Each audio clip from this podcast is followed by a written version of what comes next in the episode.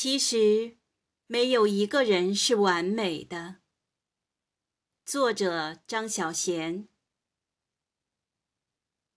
根本无所谓完美，就连接近完美都没有。我们能做的就是加倍努力，成为一个更好的自己。人不都有缺点吗？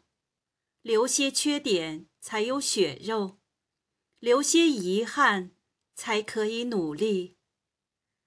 我渐渐明白，我从来不是在追求完美。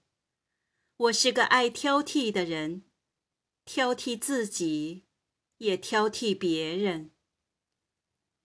在追求完美的路上，我们终究看出了每个人的局限。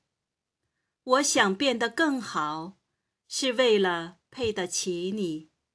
我希望你变得更好，因为你是我爱的人。